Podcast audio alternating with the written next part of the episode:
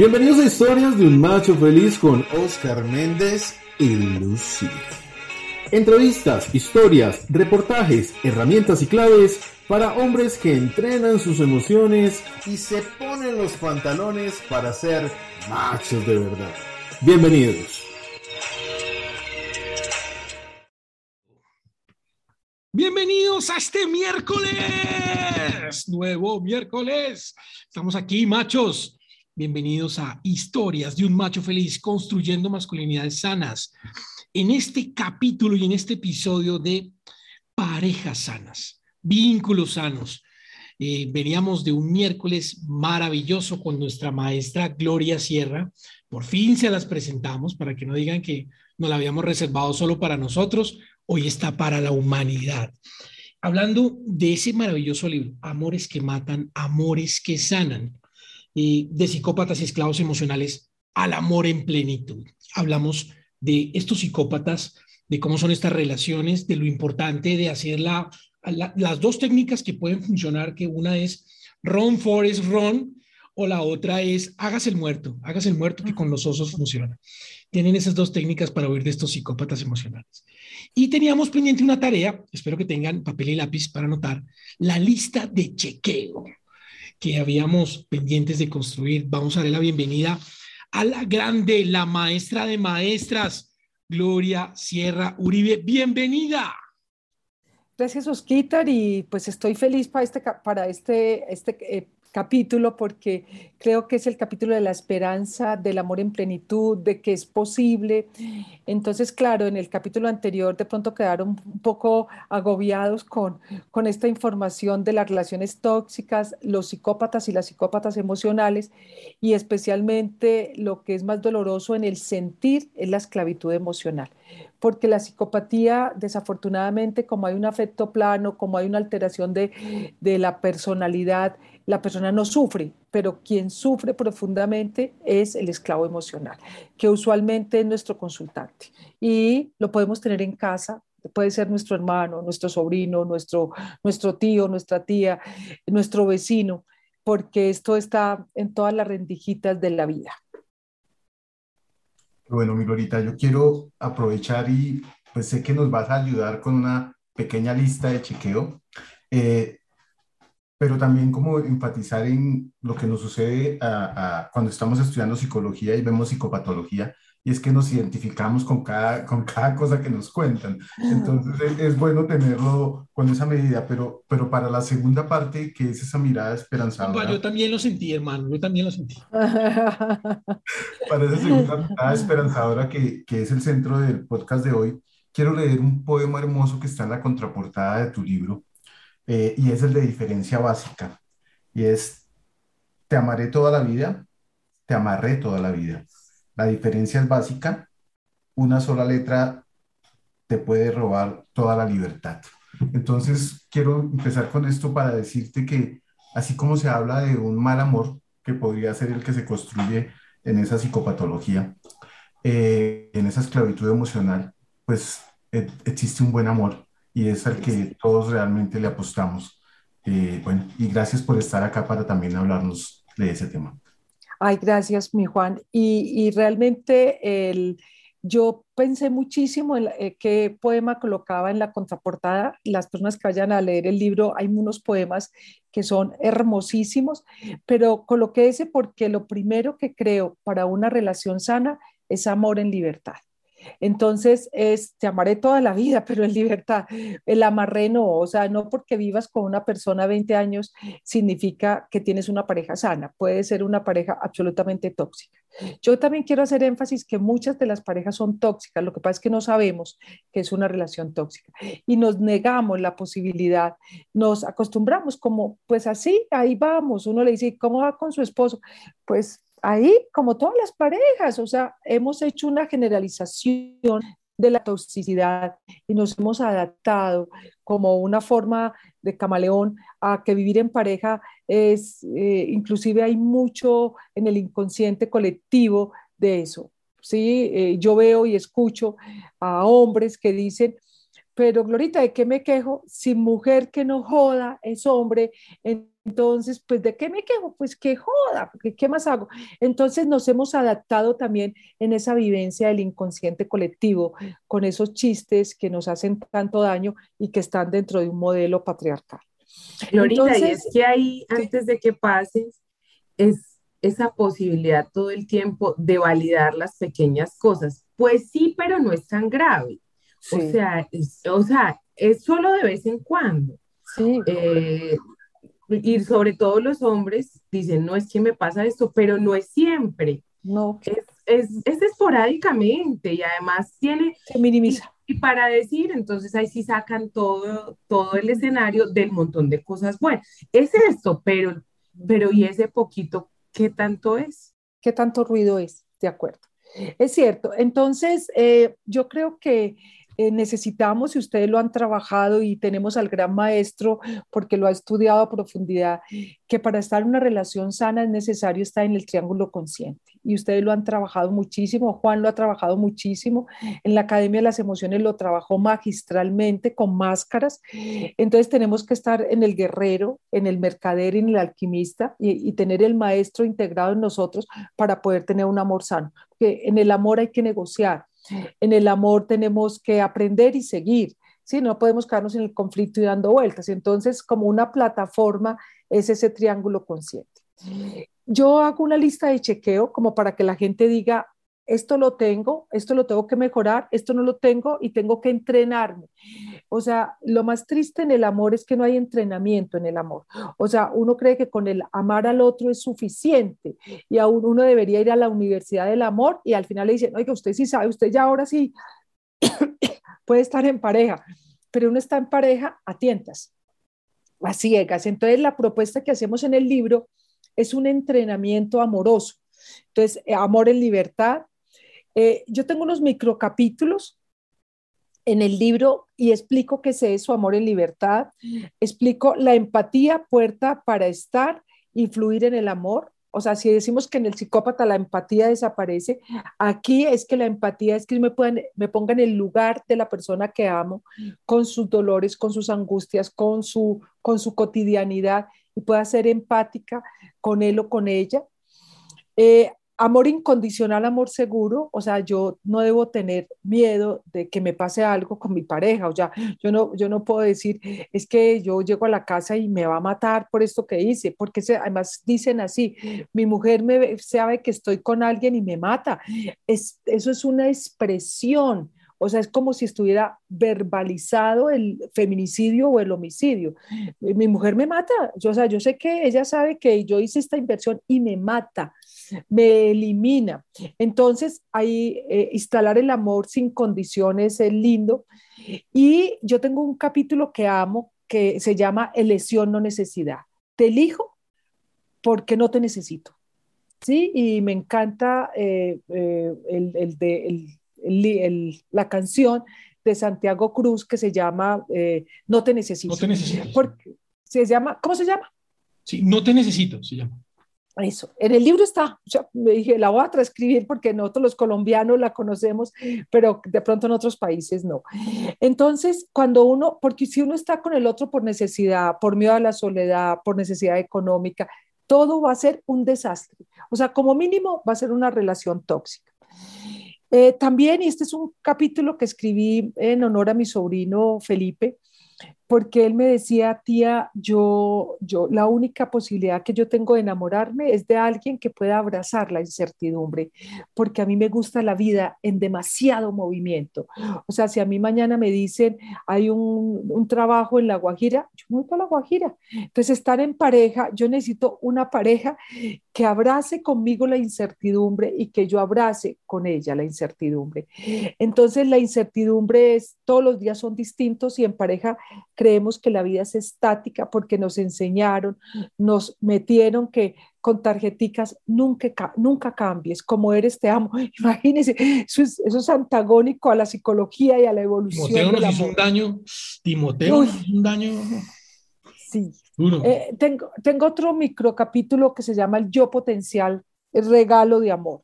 Ese yo potencial lo aprendí de, del gran maestro que es Carl Roger y es encontrar en el otro su mejor versión. O sea, siempre, eh, o sea, lo que es doloroso es que la persona todo el tiempo le enseñale a uno, es que tú eres esto, es que tú eres esto, es que tú eres esto, es que esto. Yo acompaño a un hombre hace mucho tiempo y él tiene una, tuvo una relación en que su mejor versión era cero porque le sacaba su verdugo. O sea, ella le señalaba todo lo malo y él sacaba su verdugo. O sea, ¿qué va a hacer? Váyase, haga lo que sea. Y encontró una mujer que encontró la mejor versión de él. Y se lo dice. Y a eso yo lo llamo el yo potencial. O sea, tú eres esto. Tú tienes dificultades de conseguir trabajo, pero tú eres tan bueno en lo que haces que seguro vas a encontrar, y así lo consiguió, lo consiguió rapidísimo, porque le mostró su yo potencial. El yo potencial, todos tenemos la mejor versión de nosotros mismos. Y si estamos en pareja y el otro nos permite a sacar nuestra mejor versión, eso es 10 en el amor. Eh, bueno, yo tengo una fundacional, me voy a hacer honor a mi padre. Nosotros tuvimos muchas condiciones económicas de mucha dificultad. Éramos 11 hijos, entonces pues tuvimos todo lo que ustedes imaginen de desafíos, pero mi padre era el maestro del humor. Entonces en mi casa tenemos unos recuerdos de tragedias. Por ejemplo, un día llegó mi hermano que fue alcohólico, borracho y todo, todo golpeado y mi papá se queda mirándole y le dice, ¿y te enredaste en la camándula y te caíste? o sea, estaba rezando el rosario y se cayó. ¿Usted dónde andaba, hermano? Pero bueno, todo lo resolvía con humor. Sí, yo, yo creo que mi mamá siempre decía, es que con su papá se, se, vive muy bueno, se pasa muy bueno, su papá nos hace reír todo el tiempo. Y eso no significa que no tuvimos dificultades, pero mi mamá lo que más le convocaba del vínculo con mi papá era la grata compañía en el humor, porque todo les Juan Felipe es idéntico a mi o que si, se, si se ríen de los chistes malos de uno es porque hay amor. Claro, pero es amor infinito. O sea, yo, por ejemplo, me río de los de ustedes que son re malos, o sea, imagínense en cuánto es. Bueno, eh, lo otro, otro microcapítulo que tengo que me encanta, que se llama Cuidar el amor, responsabilidad de dos. ¿Sí? O sea, porque la vivencia no puede ser que esto es de géneros, entonces usted, ¿por qué no es detallista? Es que eso le corresponde a las mujeres. Usted por qué no, eh, cuidar la relación es responsabilidad de los dos. Y cuando los dos se comprometen, ustedes no se imaginan cómo surge el yo potencial de la relación. Me gusta mucho la diferencia nos une. ¿Por qué? Porque yo hablaba con una mujer a quien quiero muchísimo y me dice, Glorita, en pandemia, uy, no, eso fue el amor de la vida. Fue el amor, la cosa más linda, pero pasó pandemia y se vino a vivir a mi casa y él quiere que yo sea como él y yo quiero que él sea como yo en lo cotidiano. Por ejemplo, una sola cosa, él no le gusta pagar propinas porque dice que eso es, eso es darle a los empresarios que los, la, persona no, la, propina la debe dar es el empresario, no nosotros. Yo digo, no, pero es que es para el trabajador, yo doy propina. Y, y podemos engancharnos en eso dos horas. O sea, más o menos lo que les quiero decir.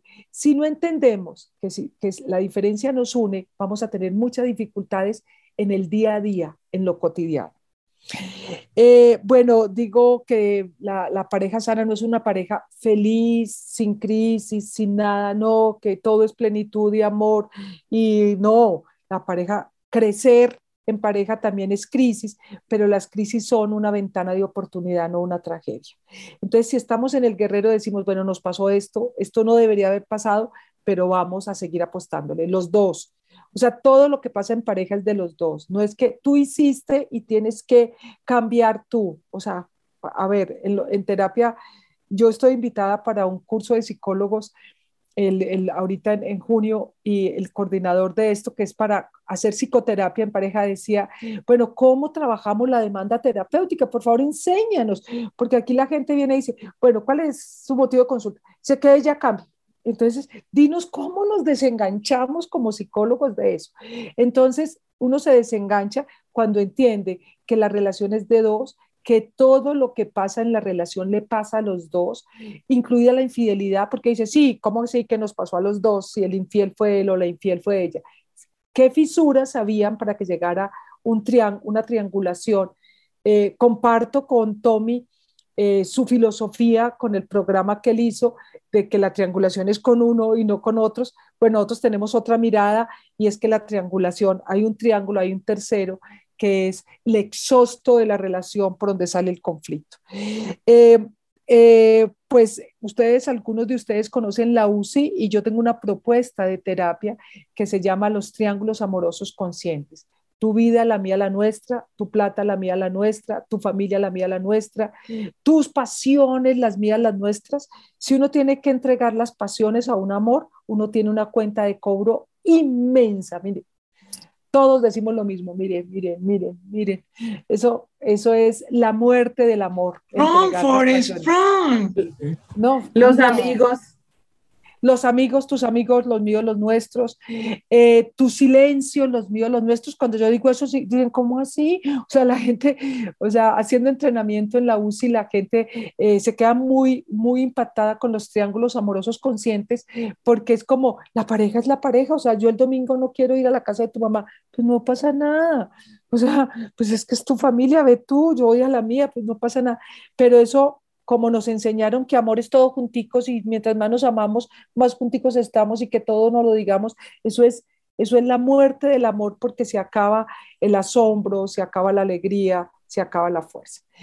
Pues eh, ese es el, yo no sé si ese es el check-in. Si te amas, te amo, estoy contigo porque a tu lado crezco y tengo algo que ofrecerte, la solidaridad eh, sin miedos del pasado, sano. uno podría decirle en la primera cita, usted tiene sano el pasado, como decir, este es el pasaporte, usted ya hizo genealogía, o sea, aquí está. El certificado de tradición. Aquí certificado, de, certificado de traición genealógica, aquí lo tengo y la lista de chequeo porque usted y usted jurídicamente necesitamos ahí que hagamos eso, o sea, eso, una cosa La escuela de psicogenealogía certifica que usted puede ser, sí, claro.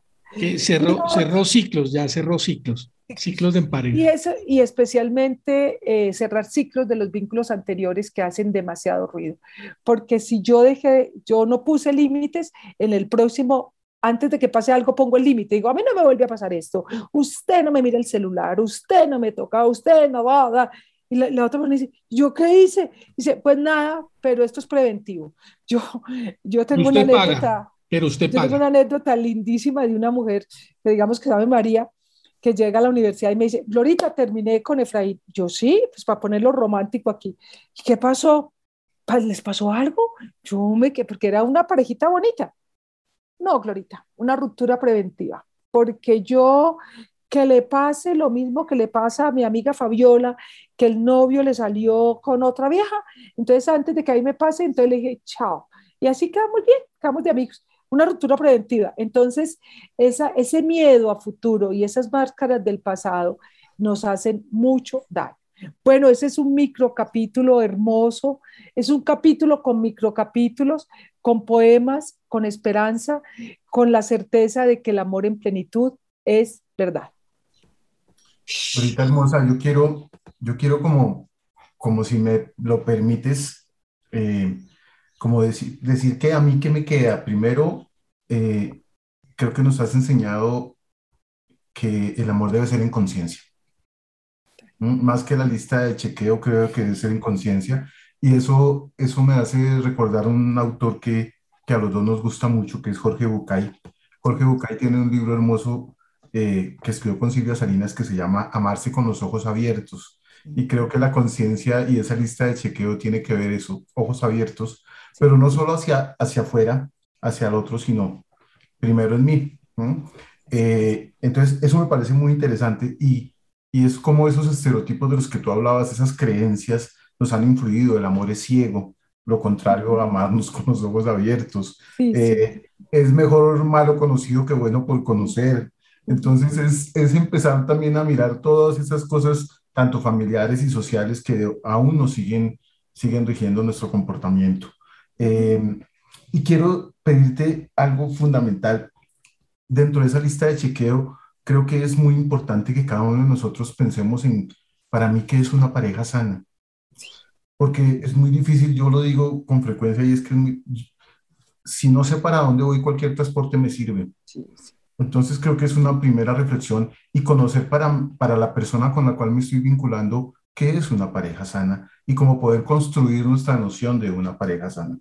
Pero, pero quiero pedirte antes de, de irnos eh, que hay un tema muy importante y es que nos, hemos hablado de, del psicópata emocional y del esclavo emocional, pero en tu libro, en la primera parte donde tú hablas de la fábrica de, de la psicopatía emocional o los psicópatas emocionales, hablas algo que es una responsabilidad muy importante para nosotros como padres y es cómo nosotros podemos contribuir a crear un psicópata emocional cuando le evitamos el dolor de perder, o cualquier tipo de dolor, cuando mm, les damos todo lo que, lo que quieren sin que cueste absolutamente nada y desde allí generamos hijos eh, hedonistas, demandantes. Entonces me gustaría que si nos puedes hablar un poquito de eso. Vamos a tener a, a nuestra maestra Marta eh, también invitada para que nos hable esa fábrica que es la novela natal, pero si nos puede dar una abrebocas.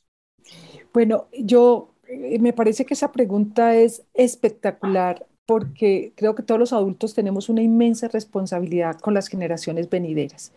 Y en la biografía yo hablo de la pareja fundacional, o sea, yo veo cómo se están vinculando papá y mamá. Y eso me queda y me valida o me da autorización. O sea, si yo, mi papá le pegaba a mi mamá, mi mamá lo permitía o mi mamá era la que violentaba a mi papá, eso queda validado como de la pareja que es fundacional. Y eh, también es eh, una de las cosas más graves es lo que en psicología llamamos el la doble vinculación. Entonces es el hijo que eh, tiene, es un poco psicótico la relación con los padres porque es desde el amor y el odio. Entonces lo valido, lo, lo, regaño, pero después el otro se pone furioso, el niño, entonces yo vengo y hago esta doble vinculación que es desde el amor y el odio, que hace que el niño aprenda que es desde eh, yo te rechazo, yo me pongo distancia, es la crueldad. La crueldad hace que el otro se desespere por conquistar el nuevo amor. Entonces, si es el amor de mamá, entonces el niño se vuelve cruel para que la mamá vaya y le diga, ya, mi amor, ya pasó, era una bobada, eso no, tome el juguete, tome lo que necesita. Entonces, ese doble vínculo que está muy bien descrito en la psicología infantil, eh, yo creo que hace demasiado daño porque hacemos niños que los, los, maltratamos, pero los sobreestimulamos con, con, con nuestros propios, eh, no ponernos de acuerdo en pareja en la pauta de crianza. Y también afuera, eh, pues con razón Miguel de Subiría dice suicidio por exceso de felicidad. Cuando yo tengo todo, cuando no he aprendido a aprender, la primera pérdida me desborda. Y no, el problema no es del, del adolescente, el problema no es del chico, el problema es de los padres que no le permitieron que tuviera la ilusión de logro. Nosotros hemos trabajado muchísimo y ustedes lo saben y con los quitas lo trabajamos muchísimo en herencias y legados. Si a mí me dan antes una herencia pues se me pierde la ilusión del logro. O sea, yo ya no tengo que trabajar, no tengo que hacer, ya tengo la casa de mi mamá, el carro de mi papá. Hoy, yo vi a un niño hoy manejando, de verdad, yo creo que no tenía 16 años, una camioneta que puede costar 400 millones de pesos. Digo, este niño, ¿qué ilusión de logro tiene? O sea, ¿qué sigue para este niño? ¿Qué sigue? Era un niño, era un niño lo vi en un semáforo, estaba manejando. O sea, era un niño que me imagino que el papá le sacó el pase con todas las normas para que pudiera estar. Entonces, yo sí creo que hay un camino, Juan, y el libro lo describe, de cómo, cómo no hacer niños crueles, que sean adolescentes crueles y después compañeros y compañeras de vida de otros o parejas de otros crueles, porque la crueldad se instala y uno lo, lo está viendo y no deja así yo les pido a todos en estas nuevas masculinidades que ustedes interactúen. Eso no es de la mamá, la pauta de crianza no es de la mamá, es de papá y mamá, pero de papá y mamá en coherencia.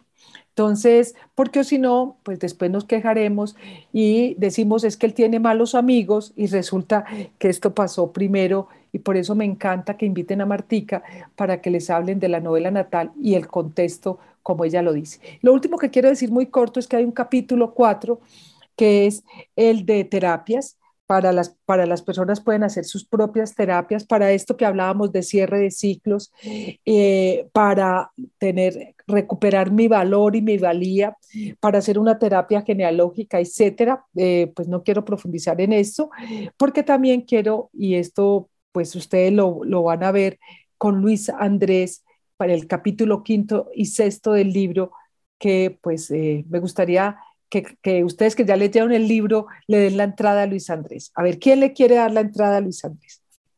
Que es de la casa además, él ha eh, estado con ustedes. compadre, pero antes de eso, permítame, leo un poemita de dos, de dos renglones y prometo que no hablo más. Eh, Feliz noche se llama. apaga tus dudas, cierra las puertas, no dejes en mi ventana tus heridas abiertas. Es hermoso. Ah, muy lindo, muy lindo. Y, Todos esos poemas son de Santiago. Y la invitación, primero, es que lean este maravilloso libro. Es una obra espectacular de la editorial San Pablo, que es muy fácil de conseguir. O sea, de verdad, que el que no la pueda conseguir, llámeme, yo le ayudo. Es, muy sencillo. Están, están en, muchas partes, están en todo el mundo y adicional, ya está en internet, en ebook, ya lo pueden, ya lo pueden conseguir. Entonces, esa es la primera invitación. Y para el cierre de este ciclo, vamos a traer a, Luis Andrés, que ya estuvo acá en este podcast el año pasado, Luis Andrés Torres Rodríguez, eh, con todo sobre mi madre, dos capítulos maravillosos, donde nos contó todo menos lo que nos va a contar en el próximo capítulo, en el próximo episodio. Así que no se lo pueden perder porque ahí daremos cierre al ciclo de construcción de vínculos sanos. Pero no quiero cerrar porque el tiempo en televisión es muy costoso. y sin irnos con algo que tiene este libro que me encantó quiero decirles que este libro tiene un pisa, pisa páginas, un marcador de páginas. No sé si alcanza a ver ahí, para los que nos siguen en YouTube. Que tiene la ruta, una ruta. Una ruta donde nos narra y nos cuenta ruta para identificar una relación tóxica, un psicópata o un esclavo emocional. Y dice, conoce al amor que te resuelve la vida, la luna de miel. No existen los príncipes azules ni las princesas rosaditas, en el amor nadie viene a rescatarnos o salvarnos. El psicópata emocional es funcional. Entiende los vacíos emocionales. El esclavo emocional entrega demasiada información. Control sutil, amoroso, peligroso. Se piensa que es preocupación. Manipulación. Eres poco, pero estoy contigo. Te humilla, pero te rescata. Realidad perturbadora. Genera un escenario extremo para aislar a la víctima el esclavo emocional se transforma en víctima. No estoy dando lo que él o ella merece. Adiós a la empatía. Bienvenida a la crueldad. Cuando la persona se siente culpable, sale el príncipe o la princesa al rescate. La trampa dio resultado. Y trae consigo la línea 155, que es la, línea de las mujeres, de orientación a mujeres víctimas de violencia. Repito, línea 155. Y a todos los hombres que me escuchan, yo soy algún día con que tengamos una línea para llamar al rescate de los hombres víctimas de violencia. Les mandamos un abrazo de verdad de corazón. Agradecemos por habernos escuchado. Espero que lo hayan disfrutado tanto como nosotros. Hasta el próximo miércoles. Un abrazo gigante. Nos vemos, machos. Hasta la próxima. Chao. Chao. Abrazo. chao. Estas fueron las historias de un macho feliz con Oscar Méndez y Lucía. Recuerda seguirnos en redes sociales como arroba el macho feliz. Nos vemos en el próximo capítulo con más herramientas y claves para hombres que entrenan sus emociones, que ponen los pantalones y se atreven a ser machos de verdad.